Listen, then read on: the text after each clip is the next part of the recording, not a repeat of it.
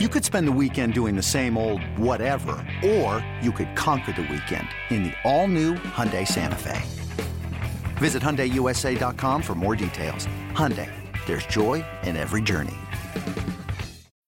When you need mealtime inspiration, it's worth shopping Kroger, where you'll find over 30,000 mouth-watering choices that excite your inner foodie. And no matter what tasty choice you make, you'll enjoy our everyday low prices, plus extra ways to save, like digital coupons worth over $600 each week. You can also save up to $1 off per gallon at the pump with fuel points. More savings and more inspiring flavors make shopping Kroger worth it every time. Kroger, fresh for everyone. Fuel restrictions apply.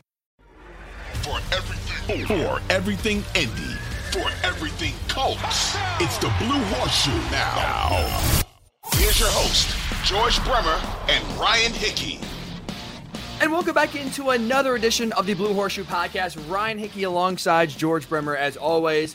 And it is a it's an off Sunday for the Colts. As we know, they played on Thursday night. So we have a little kind of AFC South recap overview as the division did play today. We know the Jaguars won. They played it, or excuse me, the Jaguars lost. They played the Texans, and the, and the Titans did win. So two of the three teams in the AFC South uh, do win on Sunday. So we'll, we'll kind of talk about that. We'll talk about a common theme within the division that also wraps in with the Colts as well. It's really right now the AFC South is struggling to do one thing consistent. We'll tell you what that is a little bit later on as well. But let me ask you this, George: a Sunday with no Colts football. How is how is your Sunday going? What, what's kind of like to kind of just be sitting back watching uh not inept offensive football for a change on a Sunday?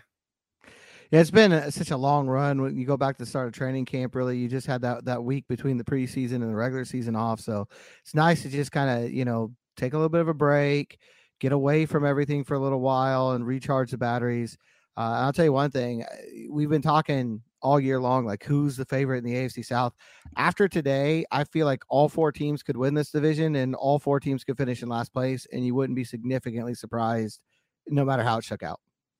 Absolutely. It's I will say one thing really quickly, George. It's very enjoyable to watch NFL football when you don't have to worry about the stress of your team playing or you don't have to watch uh, the offensive line just get, you know, blown up. It's it is like the NFL, you don't really realize it. It's enjoyable to watch when your team is, is not involved. It's great. You're not sitting there pissed off after a loss, trying to, you know, hate watch the the later games or the night game. It's this Sunday was it was a good Sunday, that is for sure, George. But like you mentioned, I mean, this is this is crazy. We're sitting here with a two, two, and one Colts team that record wise, yes, it is there, but play wise is showing you anything but to be a division contender. But like you just mentioned, the Colts on Sunday were one Carson Wentz interception away at the goal line from a Titans loss and being in first place by themselves, despite the fact that through five games they have played brutally bad football. It's it's truly unbelievable how much this division, like you said, is open for grabs, and why really right now I think through, through five weeks, I don't think there is a front runner to win the division. Like like you mentioned it, it's anyone's division. It truly is. Even Houston, I won three and one. I think legitimately can say or can feel good about we have a chance to make a run here. That's how bad it's been so far.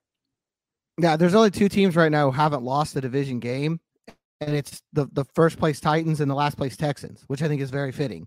You know, the Texans are 1 0 and 1 within the division right now. So I think that tells you everything you need to know about this division. I also think that it would have been the most perfect AFC South thing going had the Commanders finished that drive and won that game. The Colts would have been in first place in the division, but have an 0 2 and 1 record against the division. It's that I think that kind of tells you everything you need to know right now about this league. I also think it was very fitting that you know Carson Wentz trying to beat the Titans was what the the Colts first place hopes were were riding on today. It feels like all of last year. Um, I don't know. I mean, I think this division is so wide open right now. I still feel like going into the week, I felt like Jacksonville deserved to be the favorite because they had the only win in the division at that point. Um, and and I felt like they had shown, you know, it was a dominant victory. So I felt like they had the best record. They deserved to be the, in, in that spot. But I think now Tennessee deserves that that position um, simply because they're the reigning champs. And I think they're the one team in this division recently with a good history against all three other divisional opponents. They haven't dropped a lot of games they shouldn't lose. Uh, I think they've only lost one or two period the last couple years within the division. Uh, I think, look, you know, we're all baffled here about the the Indianapolis Jacksonville situation. You know, how can they lose that many straight? The Jaguars just lost their ninth straight period to the Texans. They haven't beaten them in what is that now? Four years. I think 2017. Um, there's some bad Houston teams in there. It's a it's unbelievable. and I think that's how this division is right now. I, I just feel like any matchup between these four teams could literally go either way. And as a result, you've got a division that's completely up for grabs. And like I said, I mean, I think it says everything that the two undefeated teams right now are the team in first place and the team in, in last place. I'm glad you brought that up because that's a great point and highlights the parity of the division. Right. The two teams, ironically enough, that have not lost a division game, the one is in first place, Titans makes sense, right? Oh, you don't lose a division game, of course you're gonna be in first place. And then it's also like oh, you don't want to, you don't lose a division game and you're also in last place after you. It's not like they haven't played any games either. It's not like the Texans are, you know, one, three, and one, and they played everyone but the AFC South. They played two division games. Like you mentioned, they, another tie. They, they won today, or won on Sunday, I should say, against the Jaguars.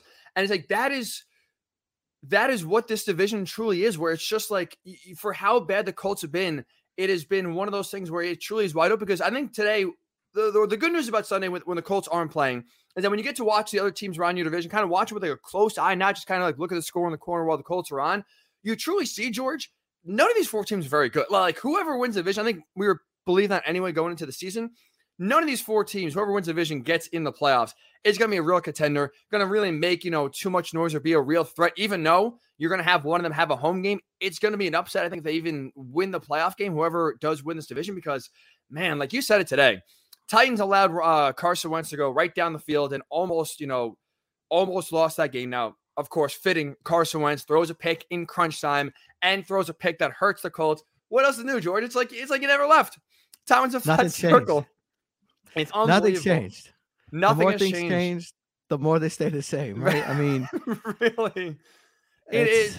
It's so true. It it brought flashbacks back. Honestly, watch that final drive. It's like he leads you to believe. He makes a few good throws. Like, oh wow, he, he's looking good. This could be it. And then come crunch time, first and goal throws an iffy ball to be general. Second and goal, another ball that could have been picked.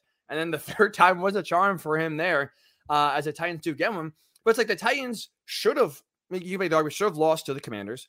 Uh, we saw that the Texans today play tough defense. To their credit, they've always played tough defense this season. Their issues offensively, Davis Mills is not what I thought he could have developed into year number two. And we saw a Jaguars team that has been, like you said, ha- has some impressive wins, dominated the Colts.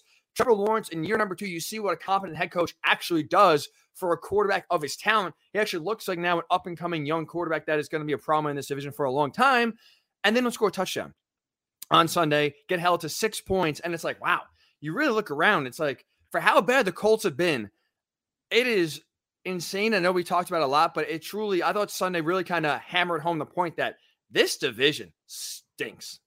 Yeah. Now, and the weird thing is, it's got a winning record against the AFC West. So, uh, yeah, take figure, that. Right? Take I mean, that. It's it's absolutely insane right now. Uh, but I think the NFL is kind of in that road right now. You've got a couple teams that have kind of stood out. I think you look at the AFC on the whole right now. Buffalo looks good. You know, they have that one hiccup, but they look like they're really good. They're yeah. they're kind of who we thought they would be. And Kansas Sunday, City has the one. Oh yeah, they, they After the Steelers just right, they played some yeah. close games and they just took care of business on Sunday against Kenny Pickett. Like, and that's I think that's who we thought Buffalo was going to be, right? I mean, they, they're going to be a pretty dominant team. They look like it. Kansas City, except for that hiccup here in Indy, looks like the Chiefs, you know, what we would expect them to be. But after that, is there anybody else in the AFC that you feel really, really confident? I mean, Baltimore's had some good games that they, they've let some games get away that they had no business getting away. Miami looked good when Tua was a quarterback, but the last couple weeks we've seen they have some flaws. You know, I, I don't know that there's anybody else that I would look at. Maybe Cincinnati, they seem to be catching fire again. Maybe they're going to be in that mix, but I think it's. It's not just this division. I think the AFC in general outside of Buffalo and Kansas City, if you're like in a survivor league, who do you pick? Who do you have confidence in in any given week? That's a great point because uh, a team like the Chargers that was another popular pick. They barely squeaked out a win in, in Cleveland on Sunday, which again that should have been the game you lost. You're 100 percent right. Through the first five weeks so far, for the most part, outside of two teams, and I mean, if you want to include the entire NFL, I would probably include the Eagles. Mm-hmm. And outside of that, like I don't even know if there's a fourth team you could really say that has lived up and or exceeded expectations so far coming into the season. And it just I hate to do this because you know I, I really, George, I try to be honest. I try to be also realistic. And so for this Colts team, I am always an optimist, but I don't I don't want that to kind of give me false hope or see things that aren't there. But the more we talk about how bad this division is, the more we highlight overall the NFL. It's been there's a million two and two teams. It's been basically a lot of outside of three or four teams, everyone else playing down or worse than expectations. And it's kind of like the Colts are somehow, despite having the worst offense in the NFL, despite having no one who can block, still in it and still should be like down the stretch a team that should win this division or, or at least be in the race and have a chance to, you know. Another day is here and you're ready for it. What to wear? Check. Breakfast, lunch, and dinner? Check. Planning for what's next and how to save for it? That's where Bank of America can help.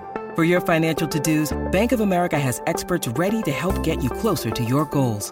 Get started at one of our local financial centers or 24-7 in our mobile banking app. Find a location near you at bankofamerica.com slash talk to us. What would you like the power to do? Mobile banking requires downloading the app and is only available for select devices. Message and data rates may apply. Bank of America and a member FDIC. Turn things around. It's it's no. frustrating, and it's also at the same time, it's like you almost there's a small sense where almost just like put them out of their misery and just kind of like don't give you false hope. But whether it's division or the rest of the AFL, uh, AFC, excuse me, AFL, AFC, there's they're kind of sucking you back in because no one's running away with it early outside of the two teams, especially the Chiefs and Buffalo in the AFC. It's confounding. Yeah, one thing I think because you're talking about like common threads within the division, I think it's all throughout the league. One thing that's really holding a lot of teams back is the same thing that that's the chief concern for the Colts. The offensive line play across the league just not very good. There are very no. few teams who have an offensive line who's able to get the job done. Now, the Colts is more disappointing than most because it's the highest paid offensive line in the league. You would expect them to be a, a much bigger part of success for this team. But I'm wondering this, and it's something I'd love to get your take on, Ryan. I look at college football, and every year the defensive line prospects coming out are amazing. It just feels like every year it's one of the deepest groups in every draft. It, it's it's where the talent is. I think the offensive line has fallen so far behind just in sort of uh, on the college game. I think right now, if you're a high school kid and you're making a decision, the defensive linemen are making all the money. You see them kind of the, the really top athletes are, are going that way. And I feel like the defensive line in the NFL, we've reached a point where the defensive lines are way ahead of where the offensive lines are. And I wonder if maybe at some point that's going to start changing. Maybe, maybe because there's so few offensive linemen out there who deserve to get that big money. Maybe you're going to see some of the more talented kids start to go that way too. But right now, I think it. You go all the way back to college football. I just think there's more defensive prospects coming in than offensive prospects in the trenches. You're 100% right. And I'm just kind of looking now, just like one mock draft, just kind of get a sense of how many offensive linemen are supposed to go and where they're coming from. Because I think you're right. I think one of the things with college football, especially, that has changed to lead to more excitement in college football, but now it's kind of hurt the NFL product is you see so many spread offenses, right? That it's now like when you're an offensive lineman, it's almost now not even being the biggest, fastest, strongest, or the biggest and strongest guy. It's now about you got to be an athlete. So, like where you have left tackles and right tackles, now it's about almost having enough conditioning to run 80, 90, 100 plays a game because a lot of college football teams don't huddle. They get to the ball quick. And depending on the program you're playing at, you, you look around some of the best college football teams in the country. A lot of them really do run this up tempo spread offense to where it really is get the ball quick. You don't have to block too long. The technique is not exactly paramount. And so when you look at offensive line prospects, I was looking before, whether it's Northwestern's left tackle or Notre Dame center, like there are now you're looking at guys, some of the, the most highly touted offensive line prospects are coming from schools like Northwestern, who runs a traditional power heavy offense. Notre Dame, kind of the same thing. They're not in that up tempo spread offense that, again, is going to be running 80, 90, 100 plays and they throw the ball kind of air raid. There's been a lot of passing in the NFL, but also uh, in college football.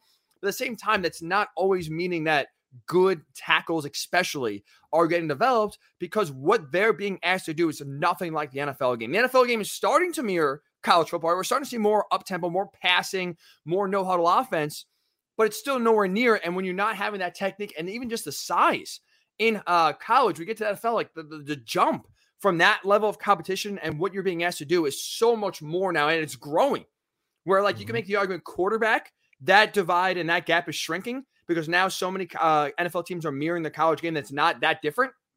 I would say the offensive line gap, like you mentioned, it's that gap is growing now with the style of play, and also like you mentioned too, you're 100 percent right the level, just the level of talent on the defensive line and edge rushers now that are coming in the league it's harder and harder now to match up because almost every week, no matter who you're playing, there's at least one standout edge guy or tackle that's going to give you a run for your money.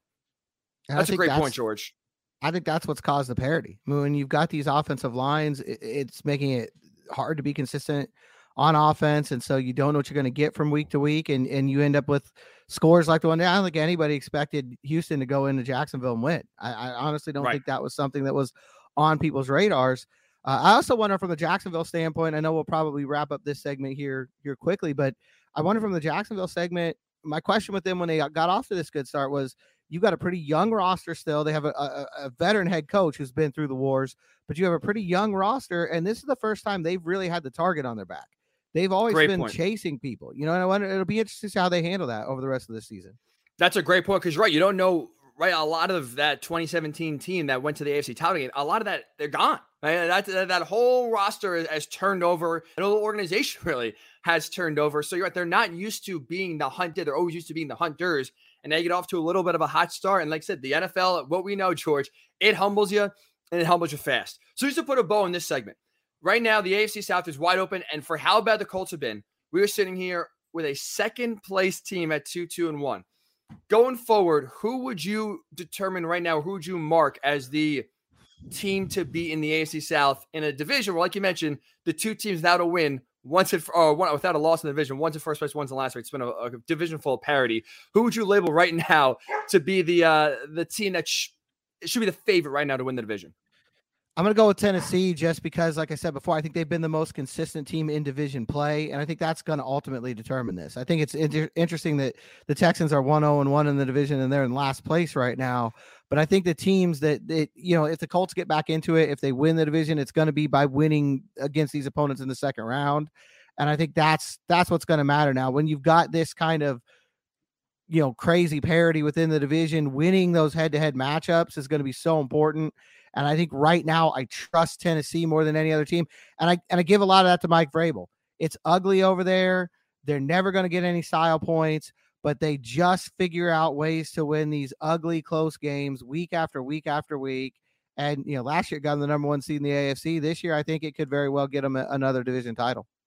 I'm 100 percent with you. It has to be the Titans. Like you said, they're a team that has the experience and know what it's they, what it takes to win. They've been there before and won the division. I'm glad you brought up Mike Vrabel. I think he's the best head coach in this division, hands down. And he has shown you, like you mentioned, doesn't matter who's hurt, doesn't matter what the style of play is like. They find ways more times than not. Give him credit. I hate the Titans, but give him credit.